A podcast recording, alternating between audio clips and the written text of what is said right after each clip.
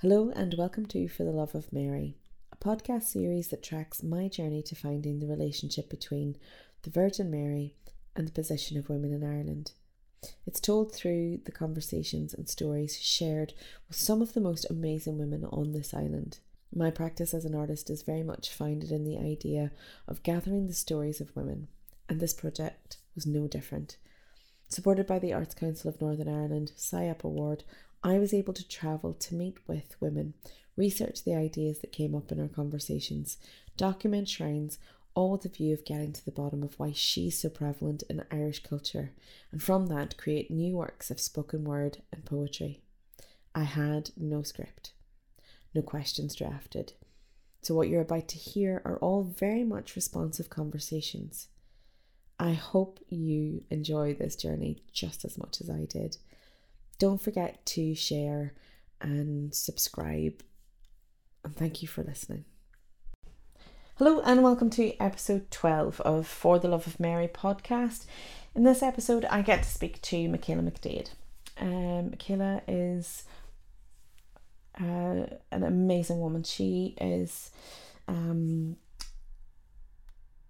she has a practice in ecotherapy of that idea of getting back out into nature and um because it's good for the so it's good for you. It's it kind of like as as a therapy to to get away from confinement of offices and um and get out walking and she got, she's amazing. Um and I always knew she was amazing and listening to her talk and share her story in this in this podcast kind of really opened my eyes as to how blooming awesome she is. Anyway, there's a point through this story where it completely threw me for a curveball because um, it was something that was really unexpected. Um, she talks about being in um, being in psychiatric care um, and the woman in the bed next or the, the woman meeting a woman in in there that thought she was the Virgin Mary which really hit me because when I was growing up my um part of my story is that my mother um was sectioned and commit and um and spent some time in the same psychiatric facility that um, Michaela was in. And um, and when she was there, she met the woman. The woman that was in the bed next to her thought she was the Virgin Mary, and it was one of those. Oh my goodness, could it be the same woman? And we we had this whole like, what did she look like? And not that I knew what she looked like because that just it wasn't. De- they weren't details that my mother went into, but um in in sort of reflection on it, it was a case of well, given sort of the the state of the mental health service, and you know if she had long term psychiatric problems, that yeah, the chances are that it was the same woman that my mum met, which is just kind of yeah that sort of six degrees of separation thing. Anyway, enjoy the podcast. Um, the story, yeah, Michaela's stories are lovely, and I had a blast recording them. So please enjoy, and I will catch you on the other side. We'll do that thing. Anyway, cheers. Bye. Hello. Hello. Hello. Um, can I have your name, please? My name is Michaela McDade. Hello, Michaela. Thank you so much for agreeing to do this for me. Um, and um, yeah, so we're chatting about Mary, the Virgin Mary. This is my journey to find the Virgin Mary. Mm-hmm. And I believe that you were going to share a story with me. I am. When you had asked me to do this, I had at first I thought I had nothing of any significance or nothing to say, but the more I thought about it, one of my first memories of Mary, I emigrated from Derry to Australia when I was four was born into the Catholic Irish family. So was very aware of, you know, the icons and the pictures and it was very important to me to be good and to be holy. That was very important and going to mass. So my first memory is learning the Hail Mary off by heart and how proud I was when I could say the whole thing. Of course, having no understanding of what I was saying or what any of it meant. Also, being aware that he learned the Our Father first.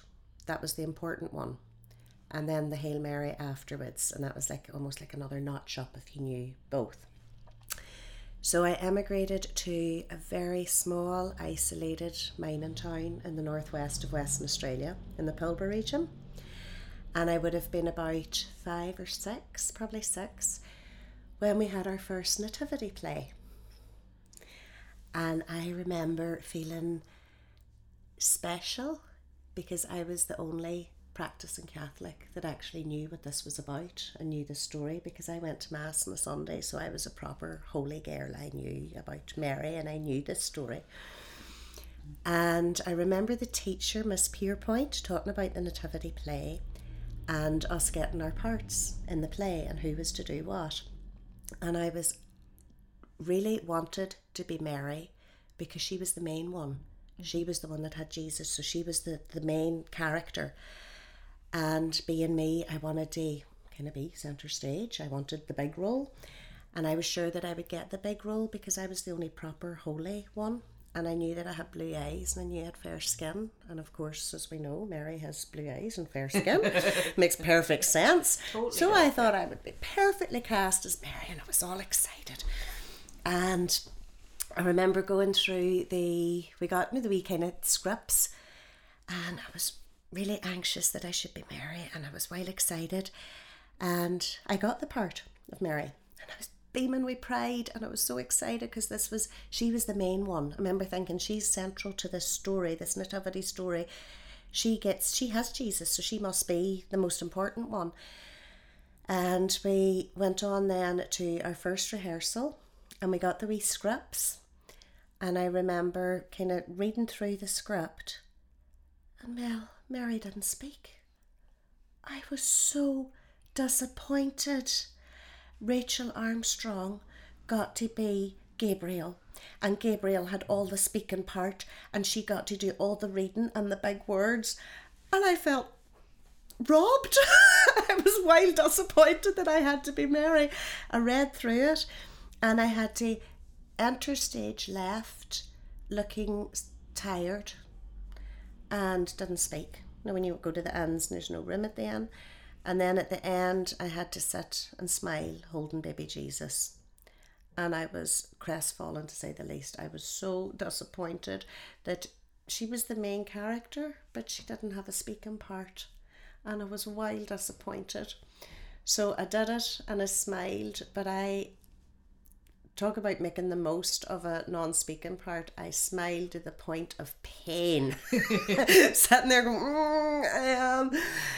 So I remember being very aware of why did she not get to speak? Why did somebody else say her lines, and why did I not get the speaking point? Because I was a good reader and I knew the big words, and I would have been better than Rachel at it. So I felt very hard done by that I didn't get to be Mary, didn't get to speak as Mary.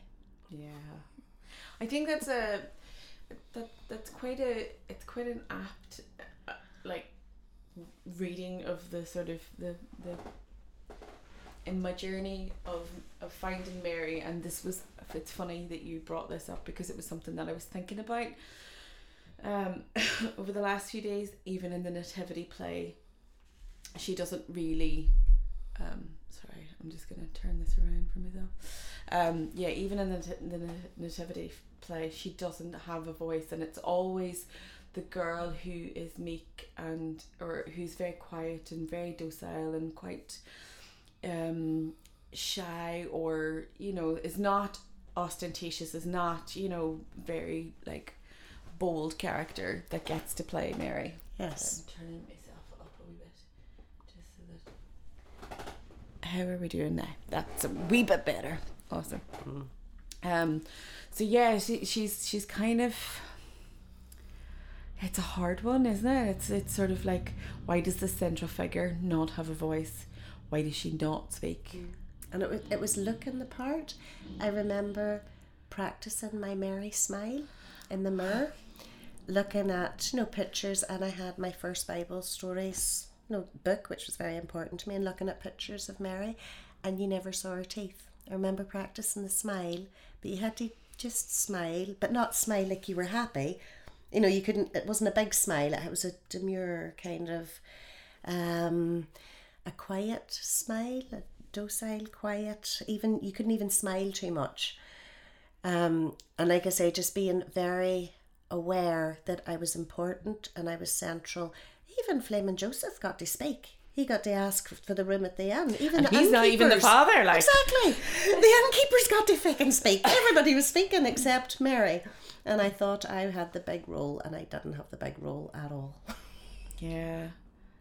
I think yeah, it is really I feel I'm I'm sort of on been on this journey and I'm kind of like I'm coming to the end of doing the these conversations. Um I imagine it will be uh, there won't be very many more after after yours. Maybe there will be. I don't know. But um but I think the realization has been how little how little of, of actual Mary there is. You know, that it's not her. It's it's the idea of her that has been created. Yes. And that's um, I feel sad for her. I feel really, really sad for her. Because what would she say? You know, if there were a script and there was, you know, Mary's part, what would she say? What would be her voice?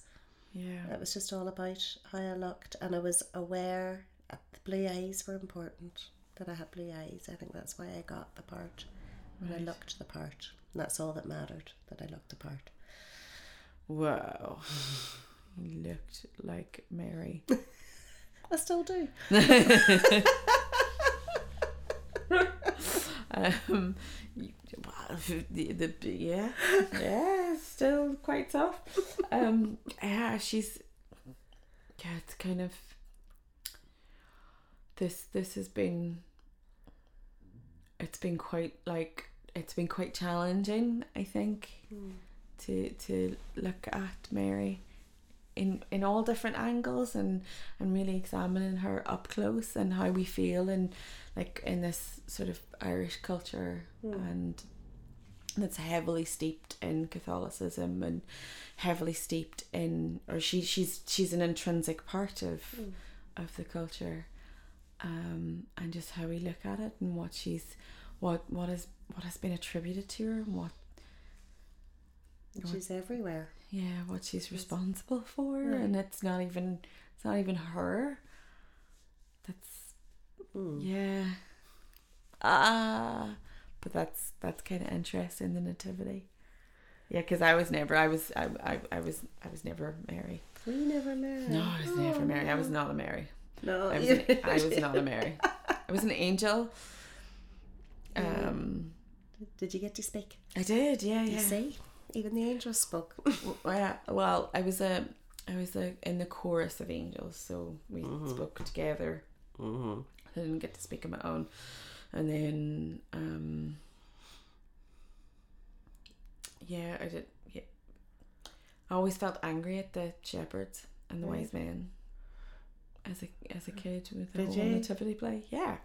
Yeah, Yeah. why did they get to speak? And the angels, the messengers of God, we have to, all we get to say is glory to God in the highest. the mother of God, I didn't get to speak. Well, that's very true. And But even in that primary school, there was less than 100 children in the primary school. And I could have counted the children from practicing Catholic families, was maybe eight, and I could have nearly named them. There, it wasn't a Catholic school, it wasn't in a Catholic or Christian, particularly, environment, but we still did the nativity play it's a great story. we still and it was and i remember feeling very proud and dare i say superior because i went to mass on a sunday and i knew the story before anybody else. Knew the other children this was actually new to them. They had no concept of it. Right. and i remember bringing in my bible straight okay i know this. I know what happens. I was all delighted. So thinking that's why i got the part. Wow. I don't think it was. yeah, in, in our primary school, so there was um there was a girl in my class and she always played Mary. And previous to her playing Mary, her sister, her older sister played Mary. So we were a really tiny primary school. There was like, I think, so we had primary, nursery, and primary one.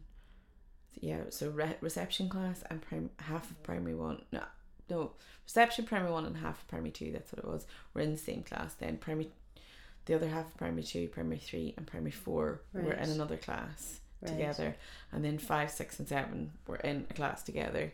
So, and in the five, six, and seven, there was about twenty. I think we counted them. There was twenty-seven people in the whole of the classroom, and that was the three years together. So that's how Oh, small our goodness. primary school was. Um, and yeah, so the this this particular family, they were all very quietly spoken and all very quiet, and they did ballet and they did, you know, they were they were, and yeah, just remember looking and going, yeah, she gets it because she's quiet.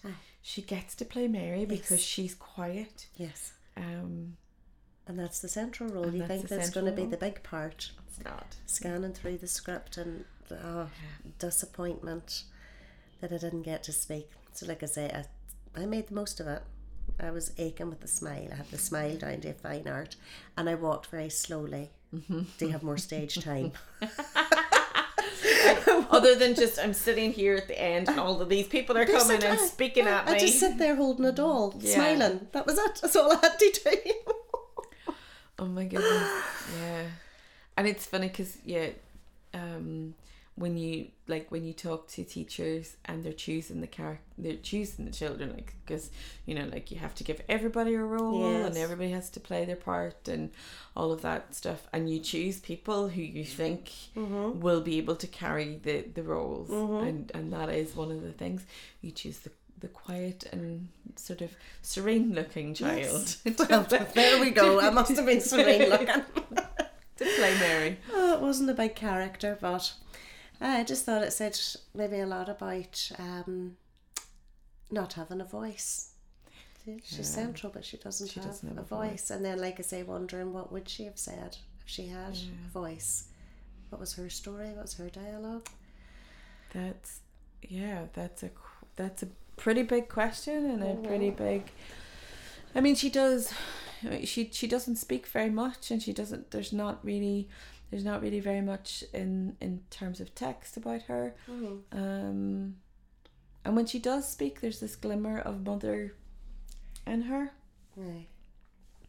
And I think it's it's really interesting that that idea that she is the only the only person who is present at both his birth and his death. Oh, I never thought of. She's there Aye. as a bookend Yes. for his life. Aye. You know, she and I think that in one in one aspect I I kind of understand why she is revered mm. in such a way. But at the same time, is that raising her up? And part yeah, part of the exploration of this has been to find out what what does that mean mm. to women? What what what are the hmm. consequences of having this iconic female character mm-hmm. raised up in such a way and designed in such a way then that what does it mean then to hmm. to to the women that are then having to live underneath Yeah. that Yeah. And her role as mother. yeah It's the full stop. yeah That seems to be. but it's a very d- detached kind of mother Aye. i think. Just- because we don't see her we don't really see her being the nurturing No. we don't see her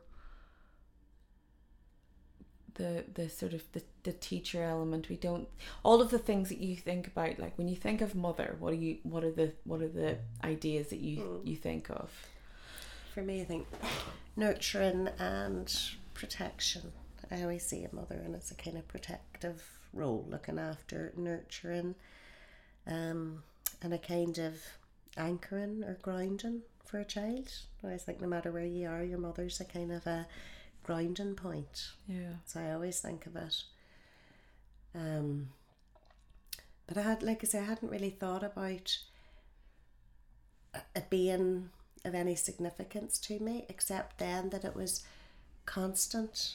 You know, you're always aware of Mary, and again, growing up in a Catholic Irish household, but in the outback of Western Australia, you're still really aware of it. You know, the pictures on the wall and um, going to Mass every Sunday and it being a very anchoring central part of your identity, being very aware that I was Catholic, very, Yeah. very aware, and that being important to me. And me seeing that as not only important, but that made me good. Being holy made me good, and knowing my prayers made me good. And I was a good girl when I could recite the Hail Mary off by heart and not forget any words. Didn't have to understand the words, didn't have to have any meaning attached to them, just being able to rhyme it off was important. So I think it's interesting too. You put the significance on it. Yeah. That makes me good. Being holy makes me good. And smiling uh, serenely is good. Yeah, you know, it's what she does well. um all those all those statues um and so like thinking about i'm still not happy with this that's are you better sorry i'm gonna i'm gonna edit this okay that's Okay. grand that looks a wee bit better um it's just me i'm the problem now i spend so much time fussing over like getting, making sure your sound is okay um but uh yeah the like you mentioned the you mentioned the Hail Mary and the prayer and not knowing what it meant and not understanding the words. At what point do you think did you think about the words? And what was what was the sort of Not until adulthood, when I questioned Catholicism, religion, and everything, was the first time I ever thought about the words and did feel that I had been brainwashed. You know, to know these words and, and like I say, the hierarchy too, that the Hail Mary was the second prayer. You always learned the Our Father first. And the parts in it, um, Hail Mary, full of grace, the Lord is with thee. Blessed art thou among women, and blessed is the fruit of thy womb, Jesus. Why were we praying for Jesus' thigh? Why not the rest of his leg? Why did we pray for? I remember wondering that. Blessed, aye, blessed is the fruit of thy woman, Jesus. I focused on the thigh, and actually thought, and I, and then when. Know, In school, when you learned what a thigh was, I wondered why that part of Jesus' leg was well important that we prayed for it. right? Oh, but I think it was kind of held up as um, that that's maybe what you aspire to be. That you know everything that to me in my innocence Mary represented, demure and serene and beautiful and kind of compliant, became a aspiration. You know that's how a woman should be. If you could get to be like Mary, then that was that was a good thing. That was something to, and then don't speak, of course. yeah. There's there that is probably the nutshell right there. Don't speak, don't have an opinion, don't um and just take whatever is you know, take whatever you're told to do and Yes. do it. Yes. Yeah. Yeah, I think um I think the difficult the difficult part of this journey has been um looking at a woman who is created essentially created for the purpose of a man. Like Mm. just created Mm. to be this mother. It's a vessel. Mm. Just, uh, That's it, you know. And particular in a, in a time where, I mean, I'm a very opinionated feminist, as we discovered earlier on today, uh, in in conversations, um, that resulted almost in a dead boyfriend. um, but yeah, I'm I'm very opinionated, and the idea of the idea of a woman being created with with no other purpose. and that must filter through. You know, to see that and that being held up as the kind of epitome of womanhood must filter through then in your thoughts about yourself and your aspirations for yourself and what makes you a good person. And you sort of see that as held up as the, I don't know, the, the pinnacle of what's right for a woman. That does affect you. I think it does. Do they still have nativity plays? Is it still a? They do. I think yeah, they do. Um, I think in a more secular culture, you'll find other weird characters kind of coming into the nativity. but um, I think isn't it one of the advertisements on TV? No, was it? Was it in? Wasn't it in Love Actually the film? Right. where they had the whole like somebody was an octopus and somebody else was a spaceman and but it was all part of the nativity that. play Right. um it's not it's not a big massive feature but it's Right. just you see you see these you see this happening and you could kind of see where it goes on in their whole christmas concert and all of the schools getting together and of course everybody has to have a role and everybody has to play i mean i think my my kids their primary school and i think it was the before before they changed things to they they only did a play once a year and it was the end like sort of coming to the end of primary seven Right. th- they would they would reserve it for the primary seven class and they would put on the play and it would be their leaving Right. sort of salute to the school Yeah. like they would get to do this Yeah. play and it would be great crack and they'd all have fun but they did they did once do this massive nativity extravaganza that involved the whole school now How do you get it? It's a lot of shepherds. it's a lot Everybody gets to be all, something. yeah all the whole entire nursery class were were angels Right. and they were so cute and you had like um some classes were animals in this table Right. So you get to be a so cow they were or like a cows sheep or or. Oh yeah, or a hay bale. yeah. Well, not the hay bale. No, no. They all they all they were all animated characters, um. And yeah, I remember taking like so I would have I would have helped out in the school and and would have made would have helped making costumes and doing the face painting and painting sets and whatever whatever you could to it was a really lovely community kind of uh, the the school um sort of valued the the role that parents played in their children's lives. And the- the principal that was at the school he knew every single child by name and he knew every adult associated with that child. So if you came in That's lovely. yeah, he he knew your name and he knew what child you were linked to, and he really encouraged parents to come in and and and help out. So yeah, they they had um. They did this massive nativ- nativity play that involved the whole school, and I think it completely broke all of the staff to the point where they went, "We're never, ever, ever, ever doing a nativity. We can do the nativity in the nursery, Yes. and they can do that as part of their like their sort of oh it's Christmas. We'll do the nativity and we'll introduce them to Catholicism in this way. But other than that n- no. No. And it really was like st- you, you know as a parent you were standing out the back with right I have the primary fives. Who has the primary sixes who has the P2s where where where where have they got oh my goodness I'm supposed to have 17 children. I've only got 15 there are two Where- missing. Where I've Missing got actual- two sheep missing? AWOL. oh crazy.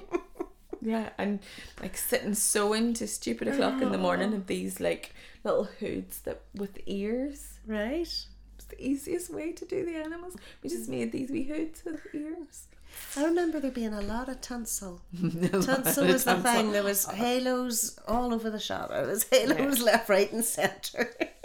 Tin- tinsel for the angels Aye, they had to have their tinsel halos. That was uh, and maybe a wee belt around your waist in tinsel as well because you had to sparkle and and and if you got an angel if you I don't know about in your schools if you got the role of an angel by God did you want the most amount of tinsel because you wanted to stand out You wanted to be the head you angel. wanted to be covered in tinsel so that everybody noticed you on stage you have to make a difference.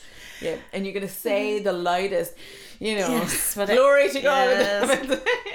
But what was the crack with the angel Gabriel though? She had so much. To, is she the narrator in the story? It's like, I uh, just remember Rachel Armstrong having a lot of lines. Ga- Gabriel is technically Is well, most angels are technically male. Oh right. They're the sons of God. So, like in in the Old Testament, the Sunday school version of the Noah and the flood is that people were bad, so God sent the flood. Yes. The not Sunday school ver- version of the Noah and the flood is that the sons of God, i.e., angels, came down and mated with the daughters of man, Right. i.e., um, women, and they had children, and these children were titans, and they were called the Nephilim. And uh, so God decided to get rid of get rid of this, Right. and so wiped out a huge portion of the earth through the, the flood. So yeah, all all all of the angels are technically supposed to be, or the angels that we know of are are all male figures. But I think in terms of art, Gabriel is always depicted in quite an androgynous sort of way. So there's always that kind of blurring, and I think we then take um the mythology a, a wee bit further and um have have this idea that you know some angels can be. Yeah, there. Well, well, Rachel Armstrong had short hair as well, which was unheard of for a six-year-old. That's That why was- she that's got the role she of got- yeah, Gabriel. she had short hair and I had blue eyes. That was it. I was just gonna be. But even the Sunday school too. Um, it's like I say in Pannawonica, it was such a small town. There was one church, and it was Catholic on a Monday and Protestant on a Sunday wow because the priest would fly in, you know, his diocese covered thousands of kilometres in three or four different towns. oh my goodness So I had absolutely no concept of. I knew Catholic and Protestant was different, and I knew that I was Catholic. But my mommy really wanted me at Sunday school, which was run by my mommy, a Catholic woman from Derry, and Evelyn Levi, who was a Thursday Islander and a Protestant. And there wasn't enough practicing Christians of any denomination to have it, so they came together. Um, We sang songs and we coloured in pictures and we learned your catechism Yes. I remember um we songs with actions. Father Abraham has many sons. And what I do remember is I don't know if superiority is the right word, but feeling special because I, I was part of some club. You know, I got to go to mass on a Sunday. And as is often the case with immigration, we lived in a small isolated mining town. But when we went to mass on a Monday and not a Sunday because the chapel was Protestant on a Sunday, we could only have it on a Monday. Afterwards, you know, when people gather outside and chat, Cockhill Chapel in Buncrana, you may as well have been there. The pop, the Irish population of Pannawonica wasn't just Irish; it was from Donegal. Not only Donegal, from Buncrana, because when people often emigrate, they go to where they know people. So it had kind of transported the Cockhill parish into the outback of Western Australia. The talk after Mass was know who died and who had away and all the news from home, of course pre-internet. Um, but like as I remember knowing there was two kind of big Catholic families in Pannawonica. We were one of them because we had four children. And that was huge. wow That was a big there was four of us. Most of my friends only had one. No, there was uh, single children families. It was a very important part of my childhood. Just religion generally. yeah And I didn't realise it at the time. Thought it was for everybody. I suppose if if it gives comfort well kind of is I. The community part. The, I think, yeah. Well, I'm, I've I've talked about this a few times through through these through these conversations. My mum converted to Catholicism later in life, um, when she was in her forties, Right. and um, yeah, it was very much for her that she didn't feel she didn't feel part of the community. Hmm. Um, so yeah, it was like during so just pre Good Friday Agreement. Excuse me, um, 1996 in Derry when Drumcree kicked off and there was huge unrest and massive rioting and um, and my mum my mum was originally from the Fountain Mm-hmm. And she grew up there. She had her first house whenever she was married there, and and so whenever her marriage broke down, that was where she went back to because Mm. that was where she knew.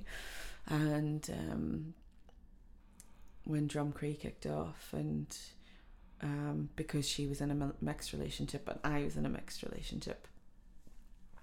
Um, and we were told that if we if we didn't get out, we would be burned out. That was that was it. And we had three days to move, to pack up all of our things and move out. And we could only be in from like the morning until six in the evening. So we had a police guard outside mm. to protect us. And they would they could only be there until six o'clock because there was such unrest in the mm. town that that they were needed elsewhere. Right. So they couldn't really divert for, for that much longer. So yeah, whenever we moved and we we both we both ended up in the Brandywell. Of course you did. Where else are you going to be? Totally different planet. I yeah, it was it was kind of like wow, this is this is completely bizarre and um, but but you know my neighbors were our neighbors were amazing. And and it, it really kind of opened my eyes up. Like that is you know cross like um the cross community kind, of, mm-hmm. kind of mm. intervention. Here you you're from this community mm. and you're going to live here. But yeah my mom decided that she didn't her the people that she thought was was part of her community were not there for her. Really? and they they turned they had essentially turned their back on her. And she didn't know she didn't know the minister of the church. She didn't know the parish. She so she was she was terrified of the idea of dying and a, a, a stranger um, presiding over her funeral. Oh. yeah.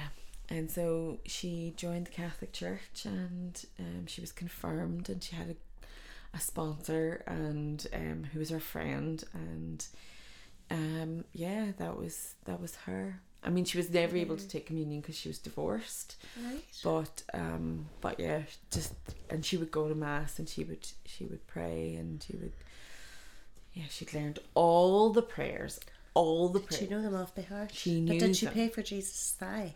Because that's No. his left thigh or his right thigh. That's a very important part of Jesus. You have to pray for his thigh. I I never knew this existed. no, um, but and then she she would have taken she would have taken my kids and she took them to mass whenever Oh. you know and dealt with all of that sort of stuff and I didn't. I mean, their dad, so their dad was, Catholic, but um, I wasn't, and you know, frequently going through the whole first Holy Communion thing and being like, I'm not Catholic. I have no idea what's going on. You're going to have to tell me. And the teacher's been like, okay, it's all right. Um, but yeah, I think Chloe's for Chloe, Chloe's first communion, they, they there was some centenary of the church, and they had to walk around. All the communion class had to walk around the church, and like the outside of the church, and do the rosary the whole way around. I was like, I'm sitting in here. I do not.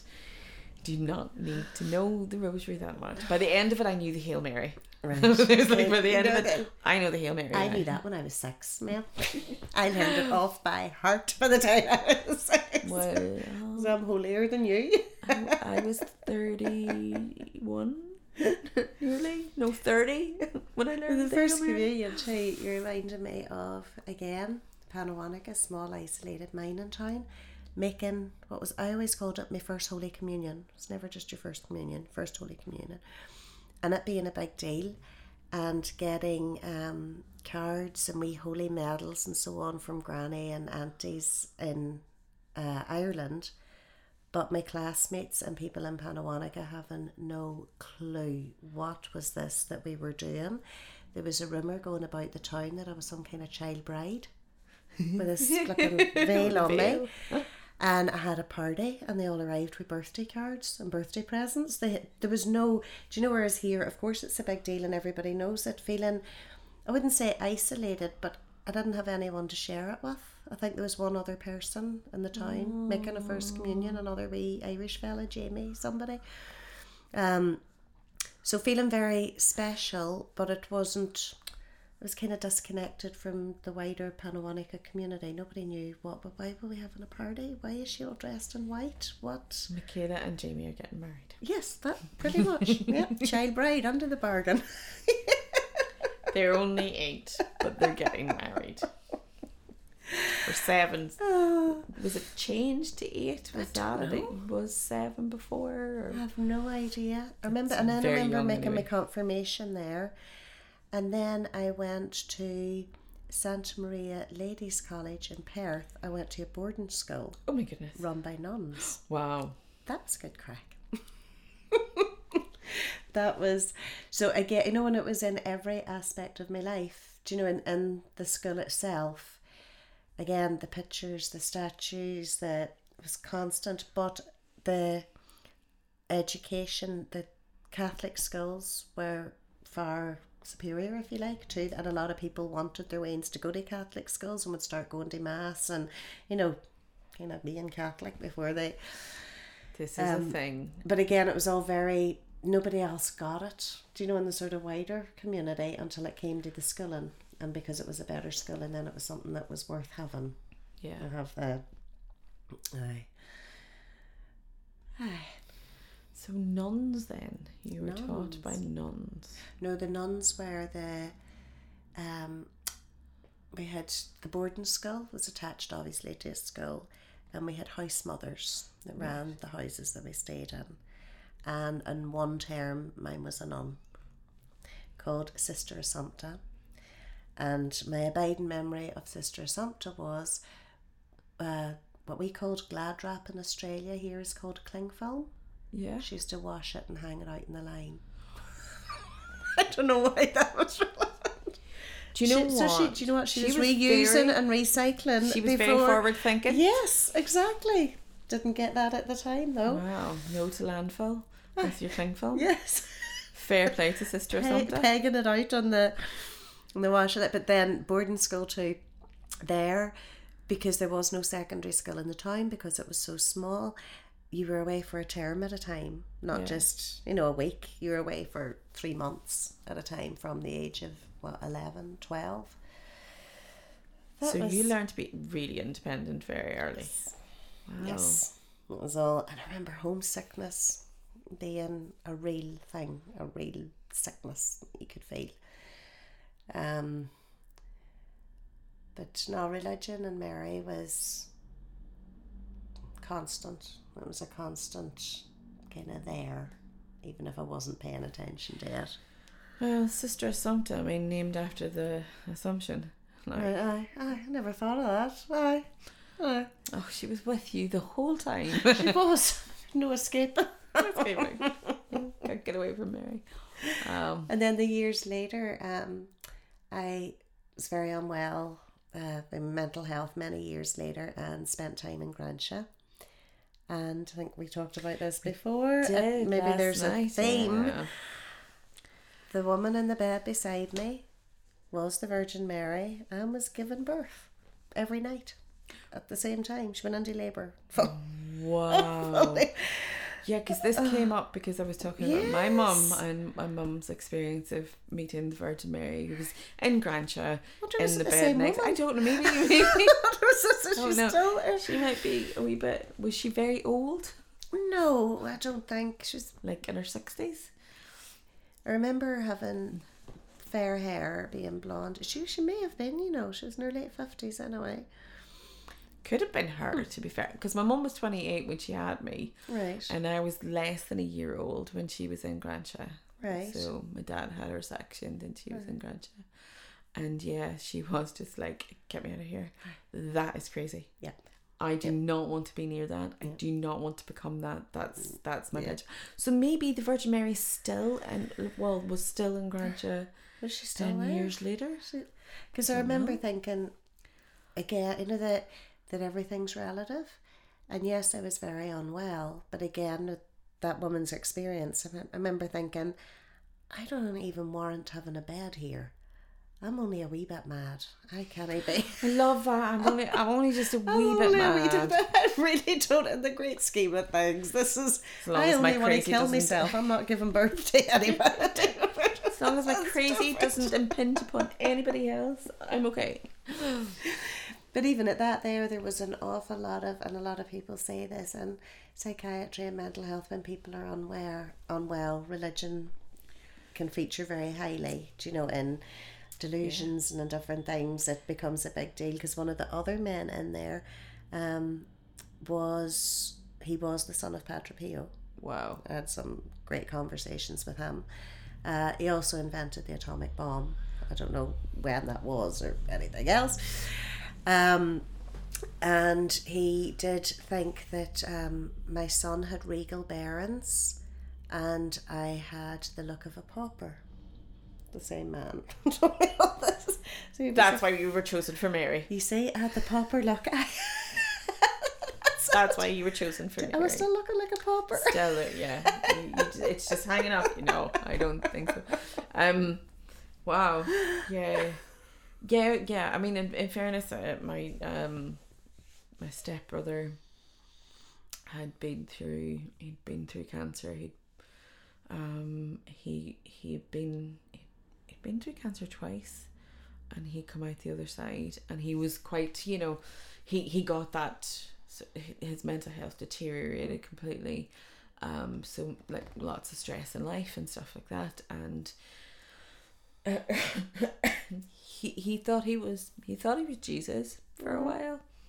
Um he did eventually kill himself but yeah he walked out in front of a lorry. He'd been in he'd been in in like in psychiatric care and yeah had left and walked out in front of a lorry got hit by the lorry walked away from it per driver was totally shaken. And then you know the delusions then of like i'm an i'm invincible i'm immortal i must be. Yes. and it kind of went down that route. And i think yeah religion does play a lot in in sort of in psychiatric um well yeah in, in conditions. Yeah. it does feature quite heavily and delusions. I know if it's that you're Yeah. clinging on to something or so steeped in our identity and our culture and and it, we're surrounded by it Yeah. all the time that yeah this is that these things come up Mm. and and we're taught to fear and we're taught to um to to hold it up on such a high level so yeah i suppose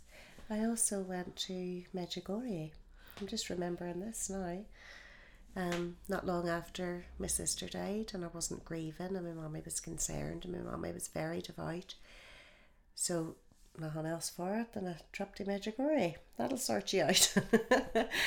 and at that, I remember um, what I know, what I understand now to be if a group of people all have the same energy and belief in a person, it will create a, a feeling. mass euphoria Yes, there's some, and there was something about it. man. It was a wonderful place. It was so peaceful. It was, and I do remember praying I, at the a statue of Our Lady, and it moved or she moved or, and again, you know that kind of when everyone believes the same thing, and I don't know if you want to believe it or, but definitely feeling something that at the time I did understand to be you know, an intervention and believed in, but I've since changed my mind. I don't think that's what it was at all. But that that being a great a great experience. You know, it was only a good experience, but it was an important one.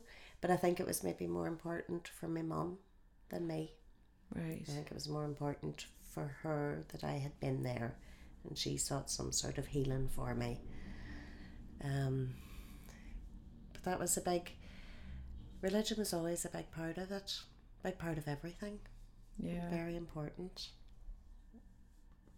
well thank you so much for this conversation. Told you it wouldn't be that traumatic. You're it would be just nice and welcome. jolly.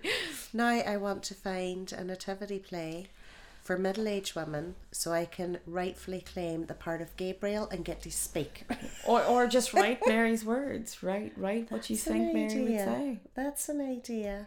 Aye. Yeah, I think we should do an alternative, an alternative Christmas story. Sounds good. I'm in as long as I get a part. in. A speaking Uh, part. You can be Mary proper this time. I'm in.